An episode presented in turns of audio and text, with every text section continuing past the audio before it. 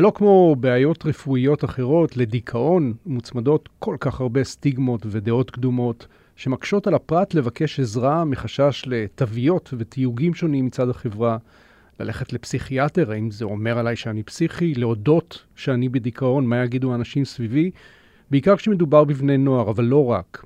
איתנו היום באולפן הדוקטור חגי מעוז מבית החולים שלוותה, מומחה בפסיכיאטריה של מבוגרים, ילדים ומתבגרים.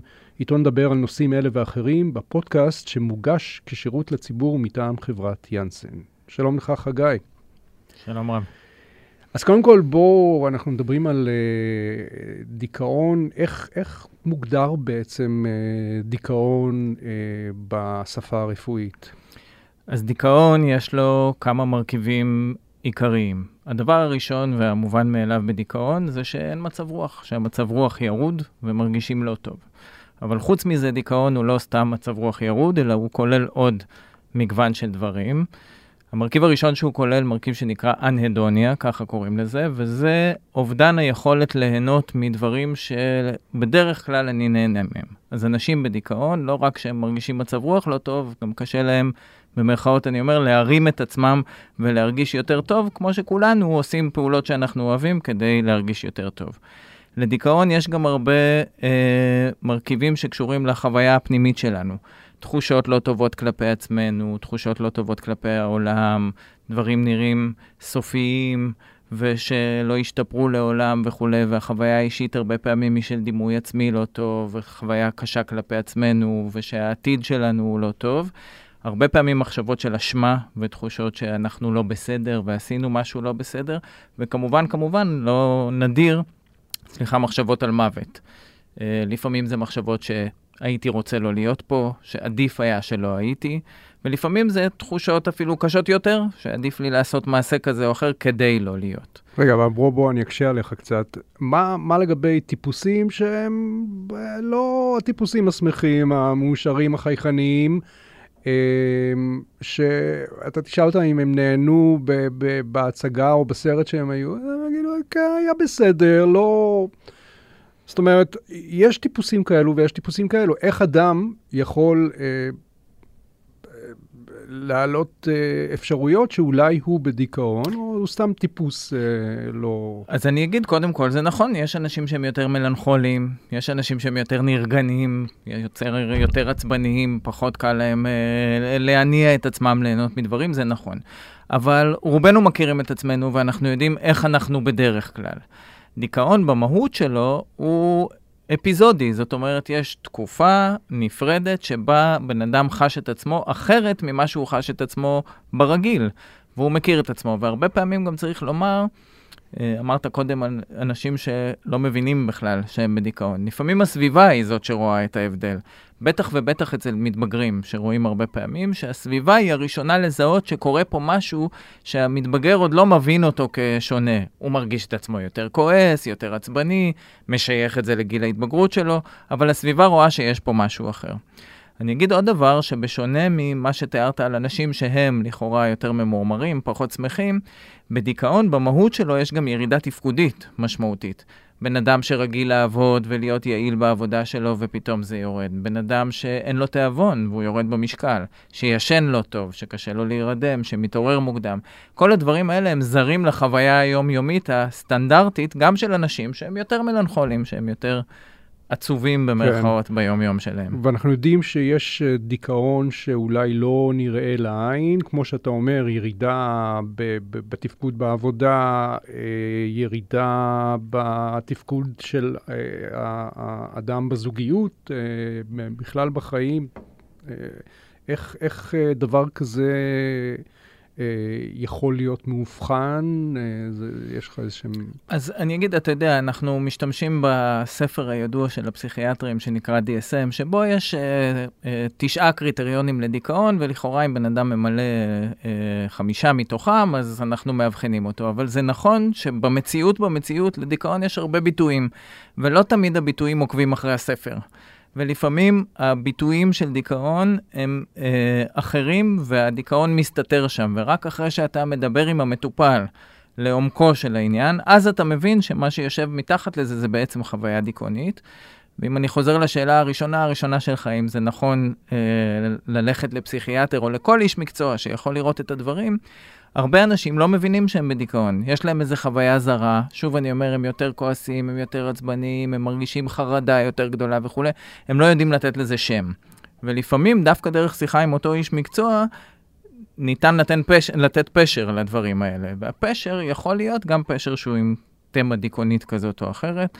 אה, שרואים אותה בעומקה של החוויה כן. של אותו בן אדם. והנה, אתה בדיוק הובלת אותי לנושא הבא, אה, הבושה. אנחנו ב-2022 ועדיין, אה, מסיבות כלשהן חברתיות, אנשים מתביישים. אנשים מתביישים uh, כשיש להם, uh, כשהם סובלים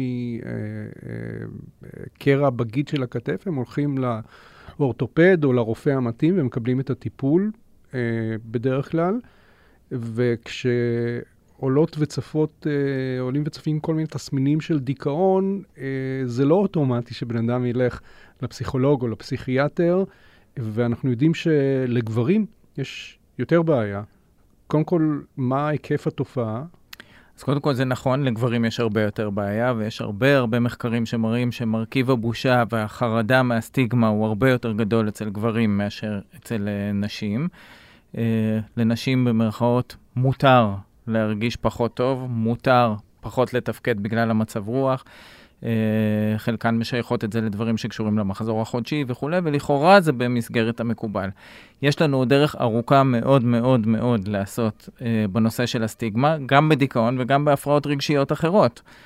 גם אנשים שמרגישים חרדה, או אנשים עם תסמינים כפייתיים, מאוד מאוד מתביישים, וגם פה באמת לגברים יש יותר בעיה מאשר לנשים, וההיבט החברתי במובן הזה הוא מאוד משמעותי.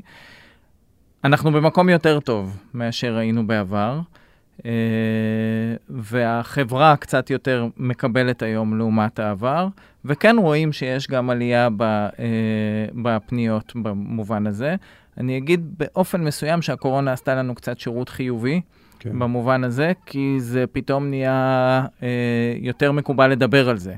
היה הרבה דיבור בטלוויזיה על, המ, על המצוקות הנפשיות שהקורונה מביאה איתה, ושהסגרים והבידודים אה, נוסעים איתם, ולאט לאט אתם רואים, גם ב, שומעים ברדיו יותר את הדיבור על זה, ויותר ויותר בטלוויזיה, אבל אנחנו עדיין רחוקים מאוד מאוד מלהיות במקום הנכון, שבו בן אדם אפילו הולך לרופא המשפחה שלו.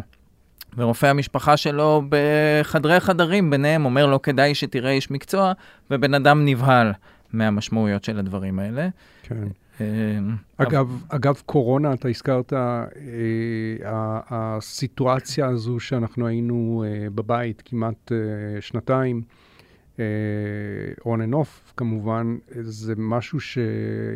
בא לידי ביטוי בעלייה תלולה במספרי האנשים שמגיעים לעזרה נפשית? זה משהו שבא לידי ביטוי בעלייה דרמטית מאוד מאוד בפניות לשירותי בריאות הנפש. אגב, בכל ההפרעות ולא רק בהפרעות מצב רוח. זאת אומרת, זה החמיר רוחבית, אה, רוחבית אה, את הכל. עוד יותר בבני נוער מאשר במבוגרים, זאת אומרת, הילדים והמתבגרים סובלים מזה אף יותר, אבל גם במבוגרים. אנחנו רואים במרפאות תורי המתנה הרבה יותר ארוכים, למצוא היום פסיכולוג או פסיכיאטר בקהילה זה מאוד מאוד קשה בלי המתנה ארוכה וממושכת, ורואים עלייה של עשרות אחוזים, בסביבות של... בין 30 ל-40 אחוז ברוב המרפאות, עלייה בפניות. ואני אגיד יותר מזה, אנחנו כבר כמה חודשים אחרי הקורונה, ועכשיו רואים את, את חלק מהתוצאות שלא ראו אותם מיד ורואים אותם עכשיו, וברור באופן ישיר שגם החזרה מהקורונה גורמת למצוקה גדולה מאוד מאוד. אצל חלק גדול מהאנשים הקורונה לוותה באיזה קושי הסתגלותי, אבל בסופו של דבר הצליחו להתאים את עצמם לסיטואציה, ודווקא החזרה מקשה על הרבה מאוד מהאנשים יותר. רואים את זה מאוד בבתי הספר. שיש ילדים ומתבגרים שקשה להם לחזור למסגרת אחרי כן. שנתיים, שככה אה, התפוגגו או נזלו קצת מתוך המערכות, ויש רבים רבים ילדים אז כאלה. תשמע, מעבר לבושה שקיימת ותהיה קיימת לעוד שנים רבות, אולי פוחתת מעט, אבל uh, עדיין קיימת, uh, הנושא הזה ש, שבעצם אי אפשר להשיג היום את הטיפול האלמנטרי הראשוני, uh, זה גם איזשהו חסם ש, שאנשים אומרים, עזבו אותי, ממילא אין, אין מספיק מטפלים, אני לא... לא ילך לכיוון הזה. זה חסם משמעותי מאוד. אני אגיד שגם, בוודאי בשירות הציבורי, אבל אפילו בשירותים הפרטיים, לגמרי. קשה מאוד למצוא היום uh, מטפלים. Uh, לא כל שכן מטפלים שיכולים uh, לפגוש את המטופל בתדירות גבוהה, באופן uh, uh, רציף, פעם בשבוע או פעם בשבועיים, קשה מאוד מאוד uh, למצוא מטפלים כאלה, גם בשירות הציבורי וגם בשירות הפרטי. זאת בעיה קשה. אנחנו רואים את הדבר הזה גם מתגלגל, כי בסופו של דבר, האנשים האלה שלא מקבלים מענה, מצבם, או מצב, מצבם של חלקם, הולך ומידרדר, ואז אנחנו רואים עלייה מאוד דרמטית גם בפניות למיונים הפסיכיאטריים, שהיום הם הרבה יותר ממה שהיה לפני שנתיים ושלוש, ובסופו של דבר, גם, לצערנו, במקרים הקיצוניים זה גם מתגלגל לעלייה בשיעור האשפוזים אה, במחלקות הפסיכיאטריות. צריך לומר, רוב האנשים שסובלים מדיכאון לא זקוקים לאשפוז בשום צורה ויכולים להיות מטופלים בקהילה.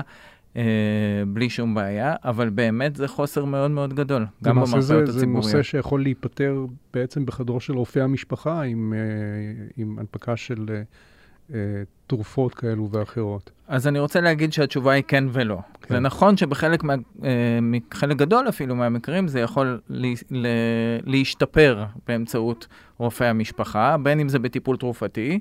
אה, ולפעמים רופא המשפחה, מעבר לעניין התרופתי, גם יש משמעות למקום שלו בחיים של המטופל ולעזרה הרגשית שהוא יכול לתת, אפילו שהוא לא מטפל רגשי בהכשרתו. ובמרפאות יש גם מטפלים אחרים, אם זה עובדים סוציאליים במרפאות ואם זה פסיכולוגים במרפאות, שיכולים לתת מענה רגשי, נפשי, לאנשים שסובלים מדיכאון.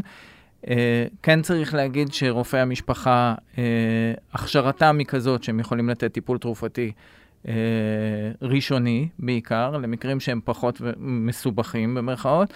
Uh, ובמובן הזה, זה נכון שרופא המשפחה יכול לתת מענה, אבל בעולם אידיאלי, היה כדאי שאיש בריאות הנפש יהיה הראשון שנותן מענה לדבר הזה, בעיקר בגלל שרופא המשפחה בהכשרתו אה, לא יודע לברר את הדברים הספציפיים האלה לעומקם, כולל למשל ההיבט של האובדנות, שהוא מאוד משמעותי ב- כן. בעולם שלנו, ובטח ובטח כשאנחנו מדברים על דיכאון.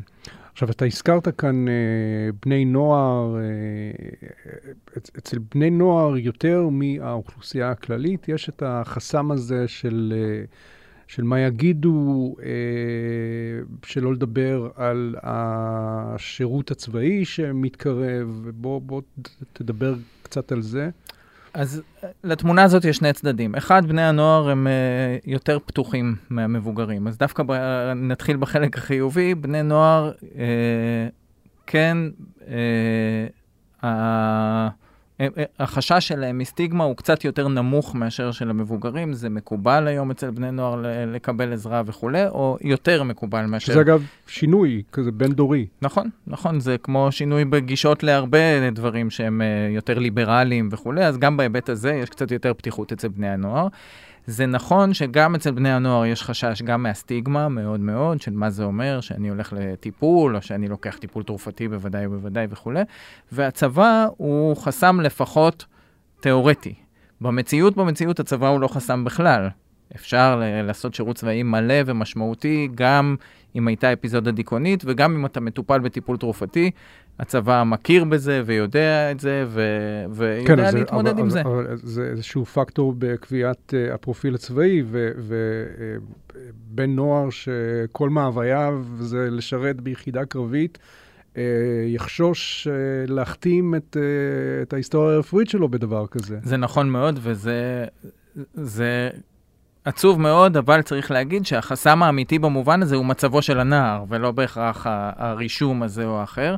זאת אומרת, גם זה נכון שהצבא יוריד לו את הפרופיל ו... אה, אה, את תנאי השירות שלו כאלה שיבטיחו או אה, יגדילו את הסיכויים שהשירות הזה יהיה מוצלח, דרך זה שלמשל קשה מאוד לשרת בחיל קרבי, למרות שהיום גם זה אפשרי לשרת בחיל קרבי עם uh, טיפול, כולל עם טיפול תרופתי, זה שינוי גדול שהצבא עשה בחודשים האחרונים, שהוא מאפשר שירות צבאי קרבי מלא גם לאנשים שמטופלים בטיפול תרופתי. Uh, במובן הזה הצבא בא להגן על, על, על, על uh, חיילים שמצבם הנפשי הוא כזה שלא מאפשר את שירותם הקרבי. זה נכון שהביטוי של זה הוא דרך הסימון uh, של הצבא בפרופיל, אבל של זה שהוא, שהחייל מטופל בטיפול תרופתי. זה אכן עניין, ואני חושב שזה מזקק את הנושא הזה של הסטיגמה, של מה יהיה אם ידעו. כן. זה אגב נכון גם בשנים שלפני הצבא, מה יהיה אם בית הספר ידע שהילד לוקח תרופות, ואולי דרך הסימון הזה של הילד כילד שיש לו אה, אה, הפרעה כזאת או אחרת, מה תהיה ההתייחסות אליו במערכת החינוך? האם תהיה לזה התייחסות בעתיד היותר רחוק, שאני אבוא להתקבל לעבודה וכולי? אנחנו יודעים שזה לא נכון, אבל אנשים עדיין חיים את זה. המערכת עצמה עושה, מקיימת פעולות להנגשה אה, חלקה יותר או נוחה יותר לבני הנוער בכל הנושא הזה? אז צריך לומר שהיום בעיקר יועצות בית הספר ופסיכולוגיות של אה, מה שנקרא השירות הפסיכולוגי החינוכי, הן אה, מאוד אה, בתוך המערך, והיועצות בוודאי ובוודאי מכירות את הנושא הזה ומנגישות את זה. יש היום לפחות בחלק מבתי הספר תוכניות ש... אה, פונות פחות לנושא ספציפי של אה, דיכאון, אבל יותר לאיתור מצבי סיכון, איתור מצבים אובדניים ודברים אה, כאלה, מתוך מטרה לעשות איזשהו gatekeeping, איזושהי שמירה ראשונית בתוך המערכת, ולאתר את הילדים שהם בסיכון יותר גבוה בהיבטים האובדניים, כי אנחנו גם רואים עלייה באובדנות בבני נוער בשנים האחרונות, וגם בילדים יותר צעירים. אז זה מה שהמערכות עצמן עושות. יש קשר כזה או אחר בין המערכת החינוכית, בעיקר דרך היועצות, לבין אה, מערכות הטיפול. בין אם זה דרך השירות הפסיכולוגי החינוכי, ובין אם זה הקשר בינינו הקלינאים לבין היועצות, ולפעמים גם המורות ומנהלי כן. בתי הספר וכולי. עכשיו, המספרים בישראל, אתה אמרת שיש uh, עלייה בהרבה מאוד מדדים. המספרים בישראל של, של uh, אנשים שמדווחים שהם סובלים מדיכאון, ניסיונות אובדנות, uh, וכולי, אה, הם אה, עולים במקביל למספרים בעולם, שיש לנו איזשהו ייחוד מסוים? הם מאוד מאוד דומים למספרים בעולם המערבי. כן. אה, הם מאוד דומים למספרים שרואים בארצות הברית ולמספרים שרואים במערב אירופה, הם מאוד מאוד דומים, וגם העלייה בשיעור האובדנות בישראל היא בשיעור דומה לעלייה בשיעור האובדנות גם בשאר המדינות המערביות בעולם. יש בכל זאת איזשהן תופעות אה, שהן יותר מובהקות אה, בישראל מאשר במדינות אחרות?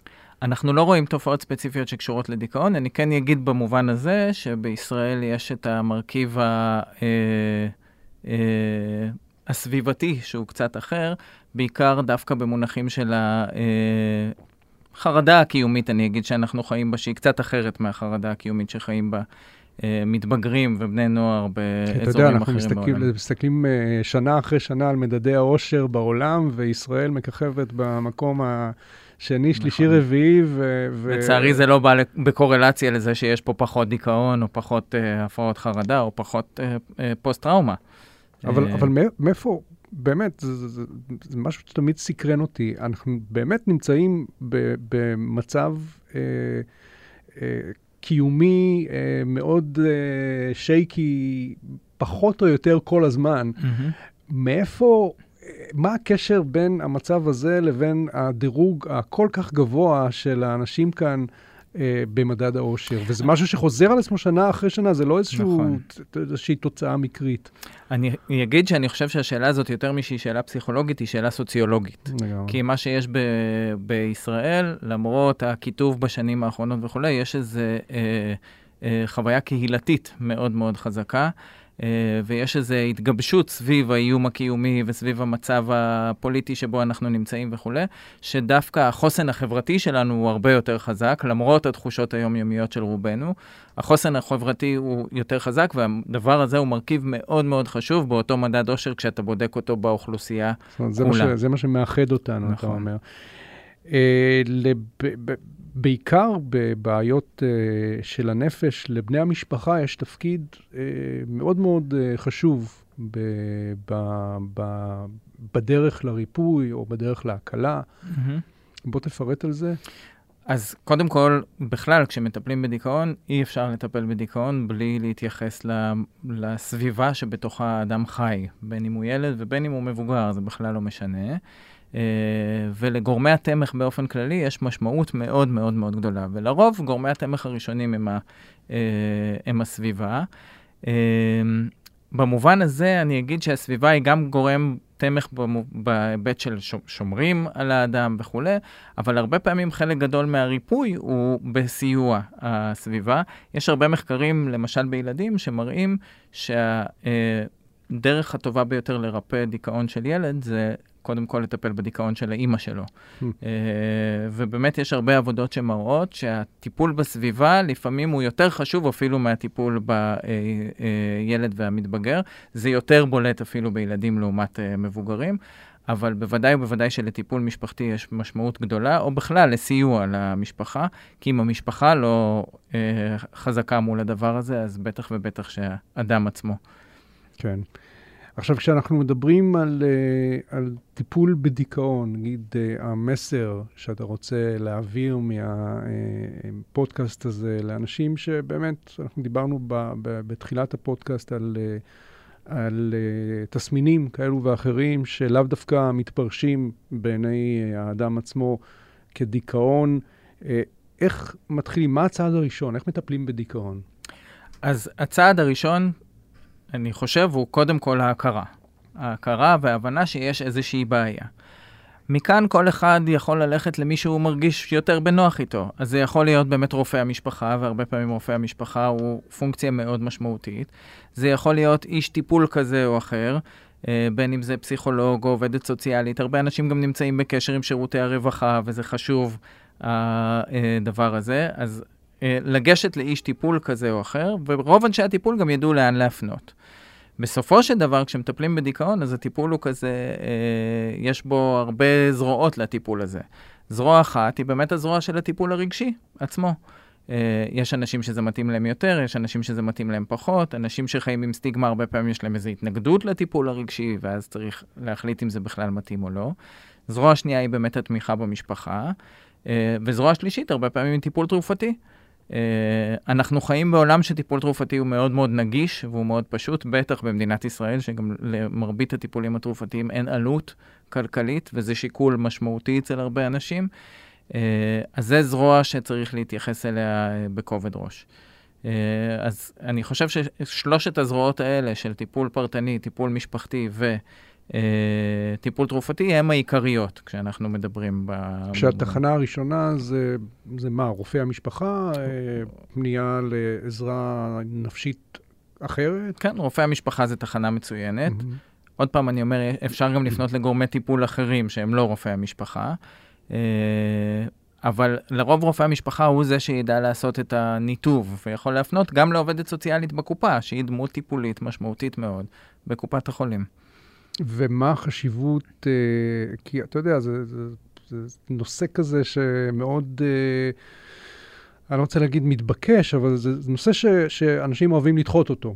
אוקיי? לא לטפל בו. יהיה בסדר, או בוא לא נחשוב על זה. מה החשיבות בלהגיע אה, מהר ככל הניתן אה, לפסיכיאטר, בוא נגיד? אני אגיד קודם כל שאנשים דוחים אותו לא רק כי בוא לא נטפל יהיה בסדר, אלא הם גם דוחים אותו כי זה חלק מהדיכאון עצמו. לגמרי. בדיכאון עצמו הרבה פעמים יש חוסר כוחות וחוסר אנרגיה ותחושה של ייאוש, ואם אני מיואש אז אין לי מה ללכת לטיפול, כי ממילא הטיפול לא יעזור. אז הדחייה היא לא רק מתוך מחשבה שזה יעבור, אלא מתוך מחשבה שאין סיכוי שזה יעבור, ואז חבל לי בכלל לפנות. Uh, למשך הזמן יש משמעות מאוד מאוד גדולה. ככל שהטיפול הוא יותר מוקדם, ככה הסבירות שגם הוא uh, יעזור בטווח יותר מהיר, היא יותר גבוהה. אז ככל שהפנייה היא יותר מוקדמת, ככה יותר כדאי. זאת אומרת, זה, זה ממש כמו משהו פיזי, כמו איזה חור בשן, שאם אתה לא מטפל בחור, זה יתפשט, זה יהפוך לטיפול שורש, אם, אם לא טיפול שורש, בעיה בחניכיים. זה אנלוגיה טובה. זה כן. מתחיל בחור בשן, וזה ממשיך בדלקת, והדלקת מחמירה ומחמירה, ואחר כך גם הדלקת יכולה להגיע למחזור הדם וכולי. זה נכון, זה אנלוגיה מצוינת. כן. עכשיו, אה, בעיה אה, שהיא... בדרך כלל אה, קיימת במטופלי אה, נפש, או, או בכלל אנשים עם דיכאון, זה שהם הם, הם לא, הם לא יכולים במצבם לראות שהמצב יכול אה, להשתפר, שלא לומר להתהפך. Mm-hmm. אה, איך אתה, אתה נתקל ב, ב, ב, ב, בדברים האלו? אנחנו נתקלים בזה המון, בדבר הזה, ששוב, נובע מאיזו תחושת חוסר תקווה וחוסר אונים שקשורים... תמידית, זאת אומרת, אנשים לא מאמינים שזה יכול להשתנות. וגם מצבי, כי זה ממש חלק, זה אפילו קריטריון לדיכאון, כן. המונח הזה של חוסר תקווה. יש איזושהי סטטיסטיקה לגבי הצלחות של טיפולים, הצלחות של טיפולים תרופתיים, ב, אה, אם לא העלמת דיכאון, אלא הפחתה משמעותית? כן. התשובה היא כן, אני, ואני מיד אגיד, אני רק אומר לפני כן, שבמהות, רוב האפיזודות הדיכאוניות יחלפו כך או אחרת, בין עם טיפול ובלי טיפול. אבל התפקיד המאוד מאוד חשוב של הטיפול הוא לעזור בקיצור האפיזודה, ובמקום שמשך ממוצע של אפיזודה יהיה בין 9 ל-12 חודשים, הוא יכול להיות 3 חודשים, זה הבדל דרמטי מאוד מאוד. בהפחתה של הסיכונים כתוצאה מהדיכאון, והפחתה של התוצאות השליליות של אותה אפיזודה דיכאונית. הטיפול התרופתי הוא מגדיל את הסיכוי בצורה דרמטית. אה, אני לא יודע אם להיכנס פה למספרים, אבל באופן עקרוני, טיפול תרופתי בוודאי ובוודאי ללפחות 65-70% מהאנשים יעזור באופן משמעותי לאורך הזמן. זה אחוזים גבוהים מאוד. לגמרי. Uh, כמו בכל דבר ברפואה, זה לא כולם, ובאמת זה לא יעזור לכולם, ובאמת יש קווים כאלה ואחרים לטיפול, ומתחילים בטיפול אחד, ואם הוא לא עובד אז צריך לעבור לטיפול אחר, ולפעמים שני ושלישי ורביעי, uh, וזה כמו שאנחנו מטפלים בכל דבר ברפואה. כן. דוקטור חגי מעוז uh, מבית החולים שלוותה, אני מודה לך מאוד על שפע האינפורמציה שפשוט uh, פרסנו כאן בחצי שעה, כמעט חצי שעה האחרונה. תודה שהגעת. תודה רבה. אתם האזנתם לפודקאסט שמוגש כשירות לציבור מטעם חברת יאנסן. תודה על ההאזנה.